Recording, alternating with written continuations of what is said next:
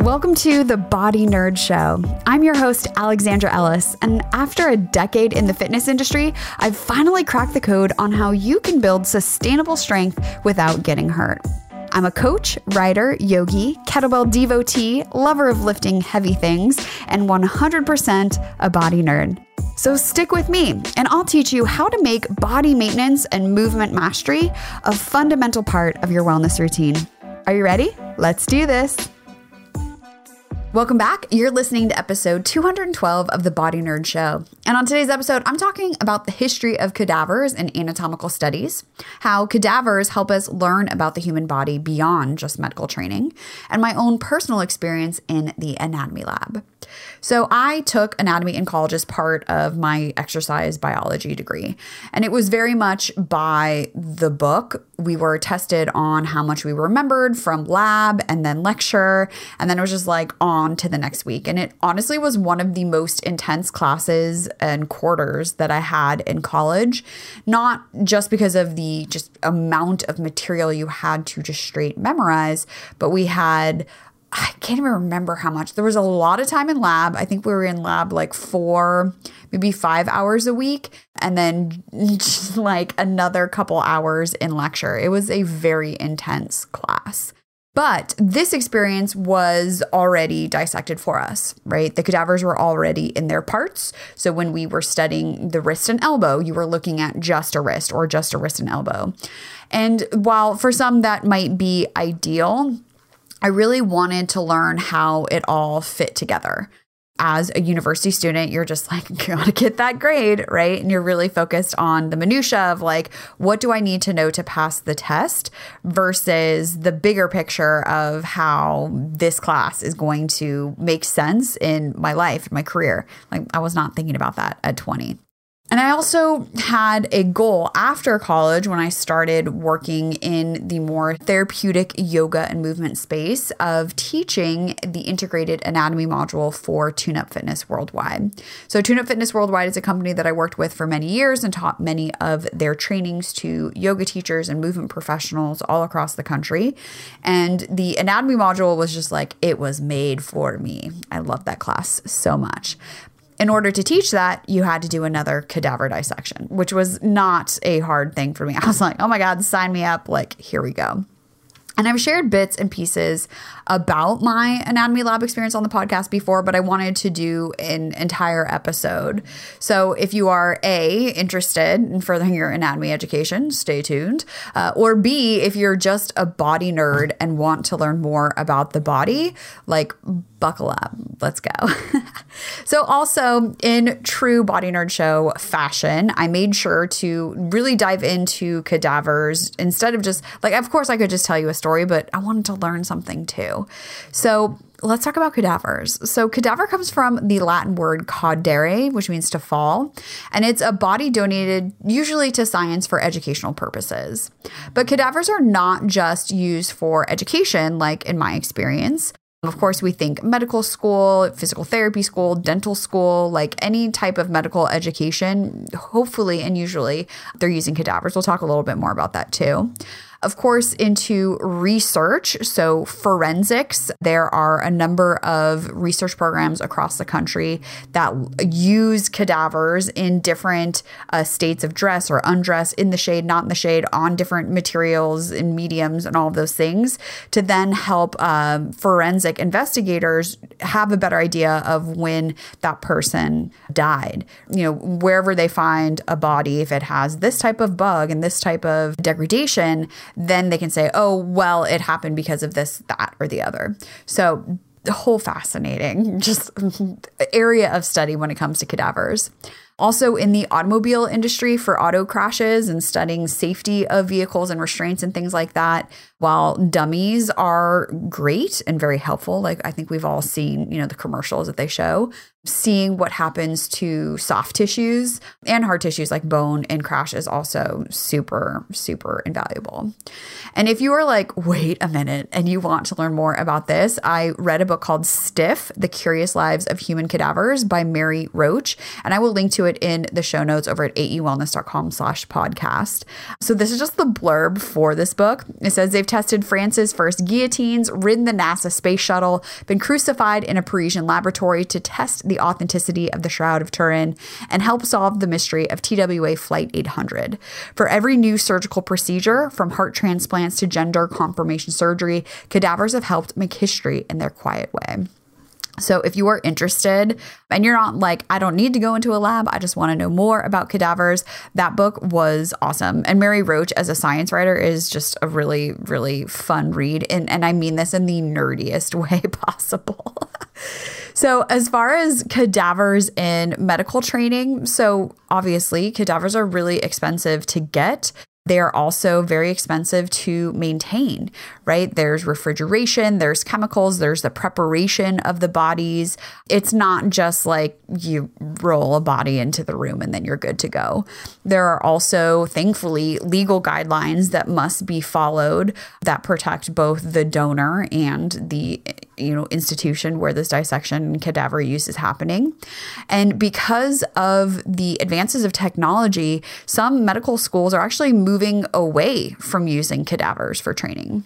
And on one hand i get it right? It is supremely expensive and it also is not necessarily accessible in all areas of even the country and the world.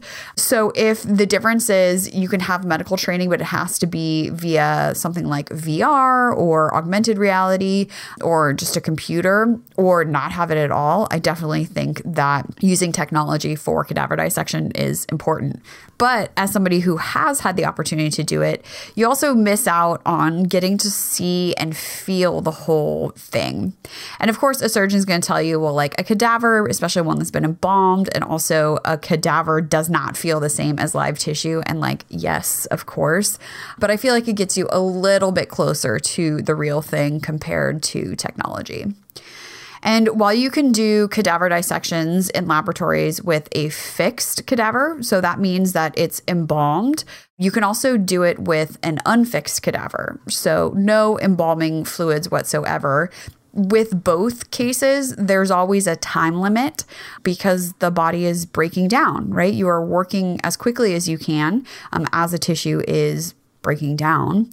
And so it just depends you know, like what you're going for. But honestly, it, it depends on that. Now, I will also link in the show notes to Gil Hedley, who is my anatomy mentor um, and who I did my dis- dissection with. And he offers both fixed and unfixed cadaver studies.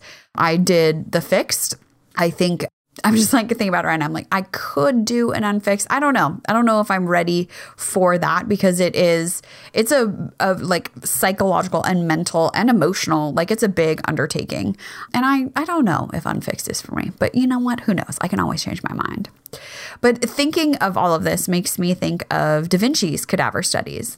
So his cadaver in anatomical studies began in 1506, and he did a dissection of a 100 year old man whose peaceful death he had just witnessed. Now, this is according to the internet, so I don't know the full context, but we'll just leave it at that. So his earlier dissections and drawings were of animals, so oxen, horses, a bear, birds. And many of his first human images were not actually correct. Anatomically, they were wrong, but he still had some ideas about the structures and functions and connections of the human body. The thing that we cannot forget about Da Vinci's dissections is that nothing was preserved. There was no refrigeration. Embalming was not what it is today.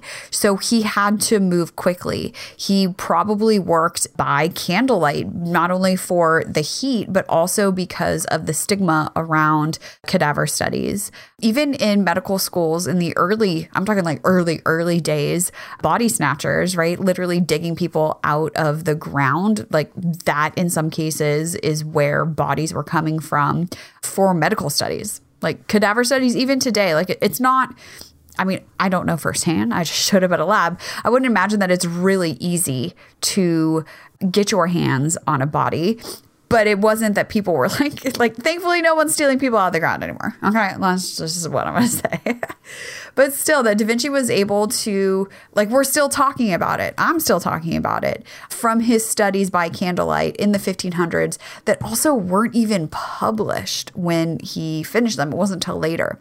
But Da Vinci wasn't actually the first. So there's a Greek physician, surgeon, and philosopher with Roman citizenship whose name was Aelius Galenus. And Galen influenced the development of various scientific disciplines, including anatomy, physiology, pathology, pharmacology, and neurology, as well as philosophy and logic. Like this guy was busy, busy, busy. And it wasn't until De Humani Corporis Fabrica Libris Septem, which is Latin for literally on the fabric of the human body in seven books, written by Andreas Vesalius in 1543, that we got the anatomy as we know it, right? So Da Vinci was studying in 1506, but it wasn't until Vesalius published his book in 1543 that it really, I don't even want to say like hit the mainstream, but that's like the first recorded instance of it. Again, the 1500s, I'm just like, what? Amazing. Amazing, absolutely amazing. So, with that frame of reference of how long this has been happening, and also, too, if this is of any interest to you, I highly, highly, highly recommend that you read Mary Roach's book, Stiff, because it is so fascinating. Let's talk about my experience in the anatomy lab. So, like I mentioned, in college, it was already done for us. You showed up, you were just trying to pass the test, and it was very competitive because you're in a room full of people who are planning on going to medical school, honestly. I was considering physical therapy school at the time, so I was a, a little less cutthroat, but still, you want to get good grades. And so, after college, I was able to do the six day cadaver dissection with Gil the pressure was just so much less, right? You could actually be there to learn and to experience and to just bear witness, right, to the human body. And like I mentioned, he's still doing them. If you want to apply, I'll link to it in the show notes. And he has a really unique approach, which is what I loved so much about it. There are a handful of people that you can do cadaver dissections with outside of like a traditional educational program. But from what I understand, some of them they do the dissection for you or it's very limited. But Gil's lab is very, very, very hands on. And so our first day, we had four different forms or cadavers in the room, and there was about five or six of us to each body.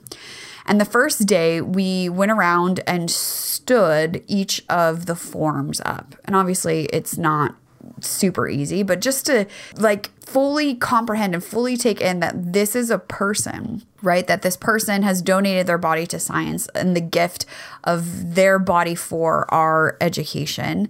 And when you just see a body laying on a table or a gurney, like you lose some of that. So that was really, I mean, again, like it was just like, oh, wow wow, wow, wow, wow, right? To really, again, fully appreciate what this person or choice or decision they've made to then be here for my education. Each day in the lab, we also had an opening conversation and a closing conversation to kind of decompress and really metabolize everything that was happening because it's so weird to have cut into a human body and then to get on the train and ride home with a bunch of people who are commuting. And I'm like, you have no idea what I did today. I just remember standing on the BART platform. I was up in uh, San Francisco. And I still to this day vividly remember the first cut I did, which was over the top of the shoulder, like right into like the upper traps. And I just like wanted to yell, like, do you know what I did today? Like, I cut a body. Nobody cares.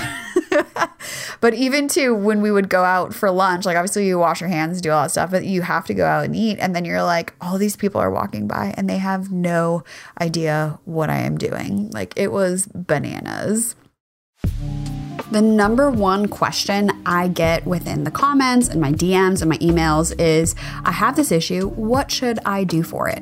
And I get when you've tried icing and you've tried stretching and they're not really working, you probably are looking for a simple program that you can do on your own that actually works. And that's exactly why I put together the Mobility Mastery Toolkit.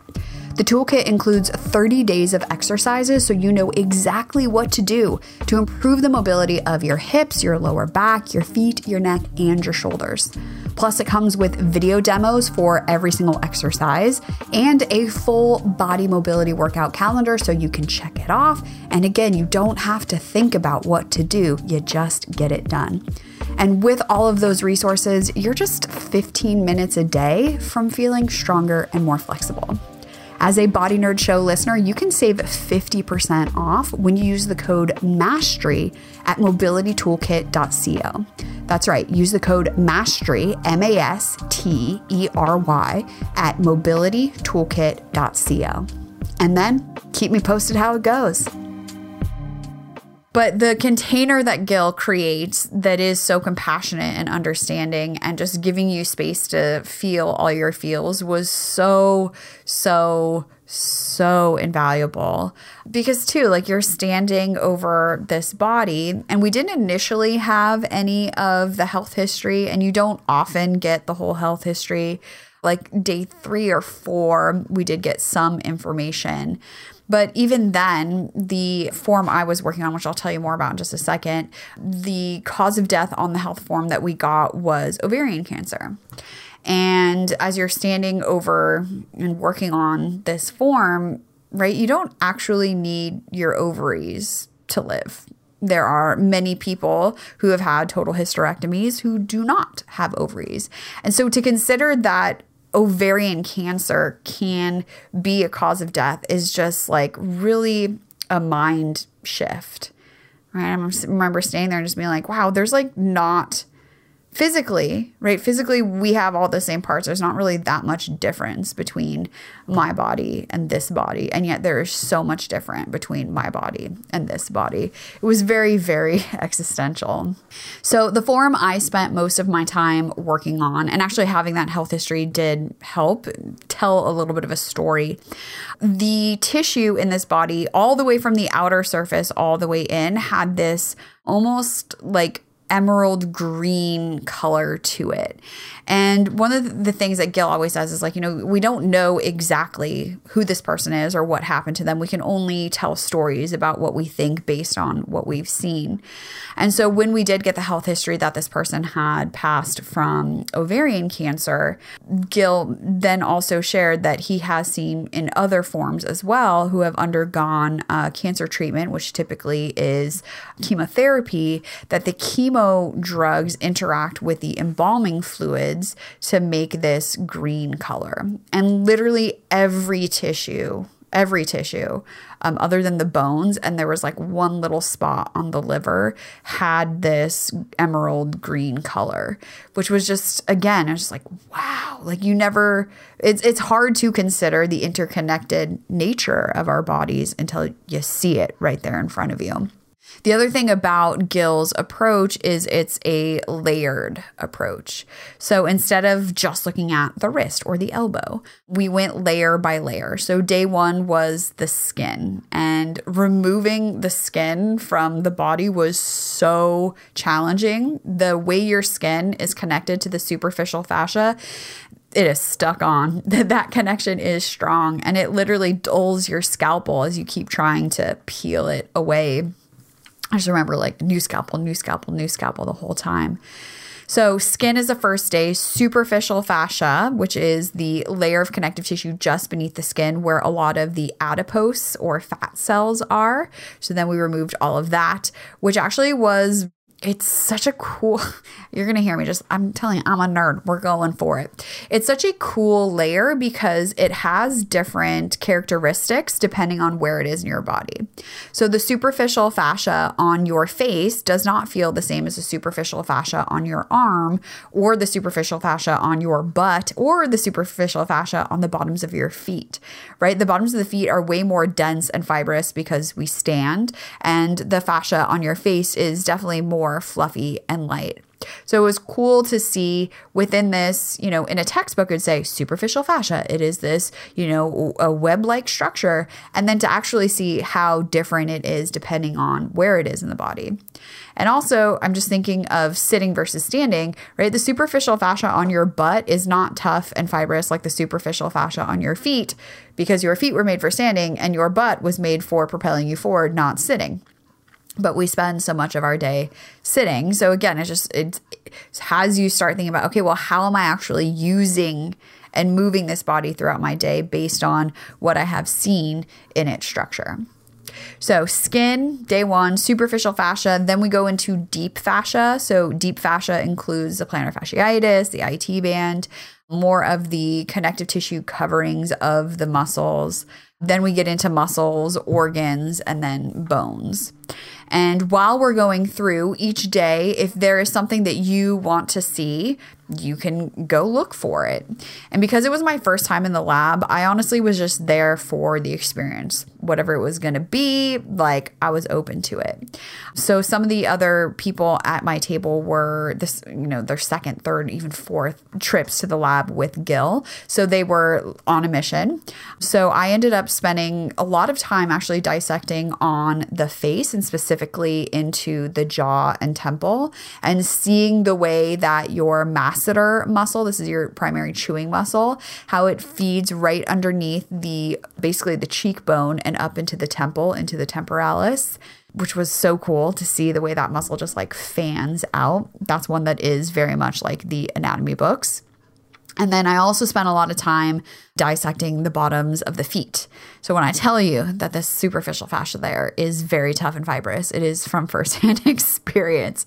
Oh my gosh, it was so tough. And I felt, I think I probably spent like a couple hours just trying to, you know, scrape and scrape and scrape away and still barely scratch the surface of the plantar fascia because it is just so deep in there which, you know, when you feel it in your body, it feels like it's right there on the surface and it's super, super sensitive and super tender.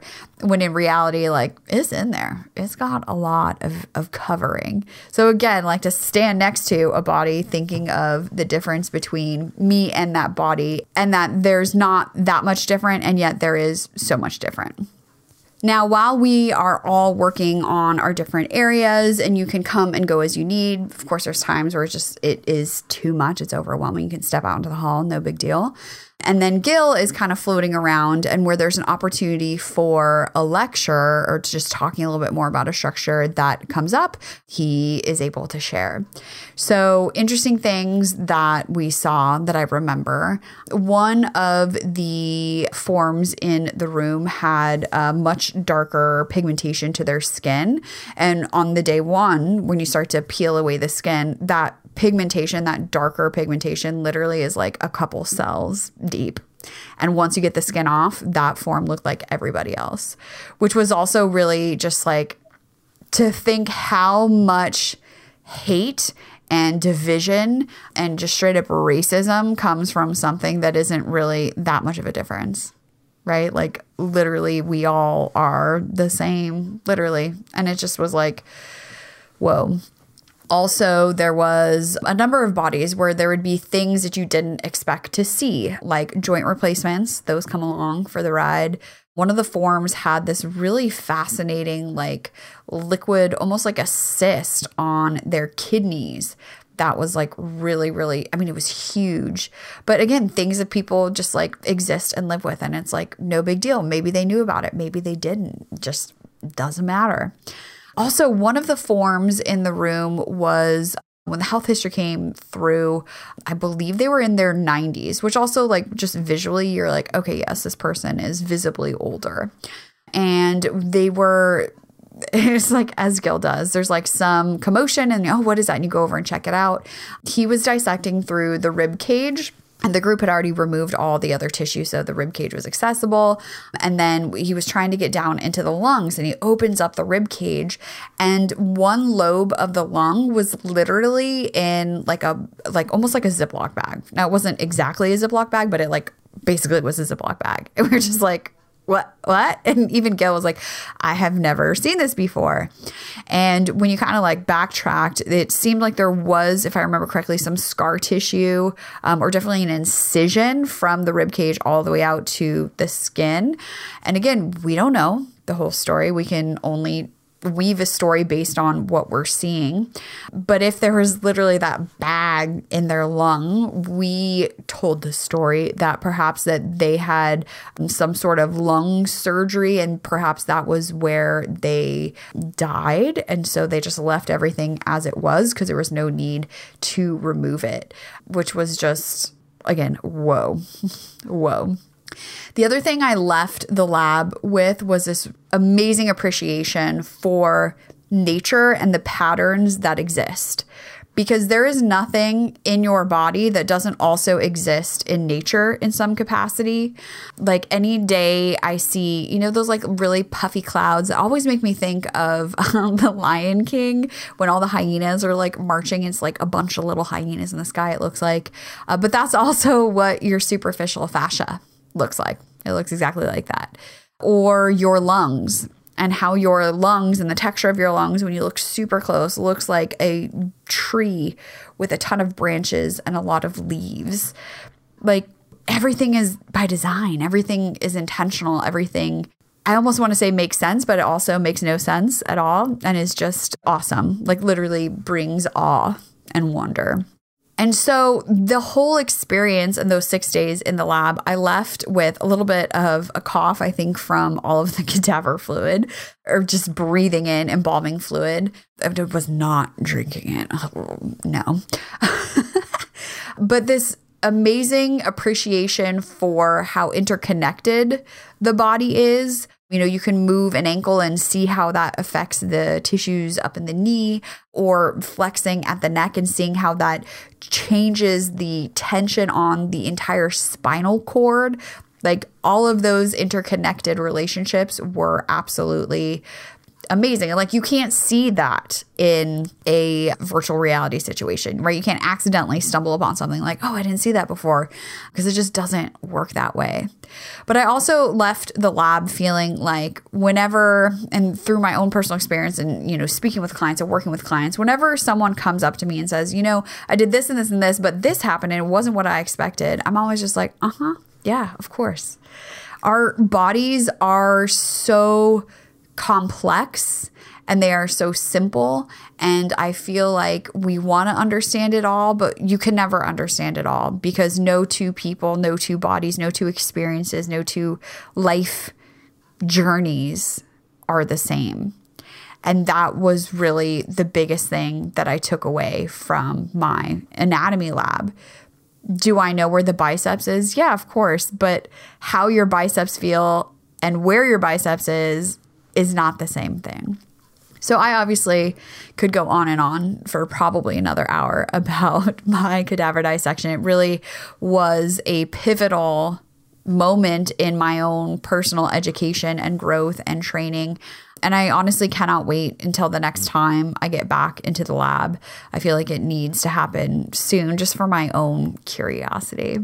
But if you have any questions about cadavers, about the lab that I did, or anything anatomical related, please feel free to reach out. You can send me a DM on Instagram. I'm at Holla Formala. You can find me on TikTok at AE Wellness. Just reach out. Let me know. You can also, I would love to hear from you what your biggest takeaway was from today's episode. Or if you have a longer question that you want to leave in an audio form, you can do so on the Body Nerd hotline at 818 396 6501. And like I said, the show notes is going to have links to everything, free downloads, all of the things we talked about today. And that all lives over at aewellness.com slash podcast.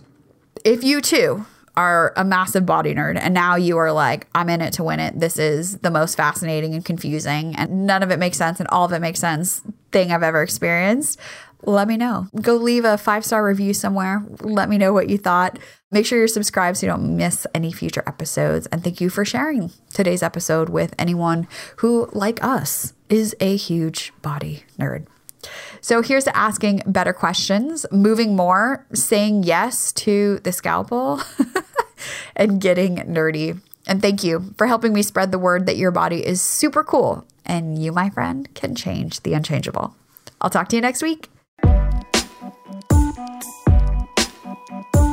Pain stops you in your tracks, and bodywork is one of the fastest and most effective ways to deal with it. I've put together a free PDF with the six places you need to roll right now for quick relief. Plus, the reason why what you've tried so far has only given you a temporary fix. So, whether it's back pain, plantar fasciitis, neck tension, shoulder pain, or tight hips, I've got you covered. And when you download it now, I'll also send you some video demos to get you started even faster. Head on over to aewellness.com slash bodywork, that's B-O-D-Y-W-O-R-K, to get started today.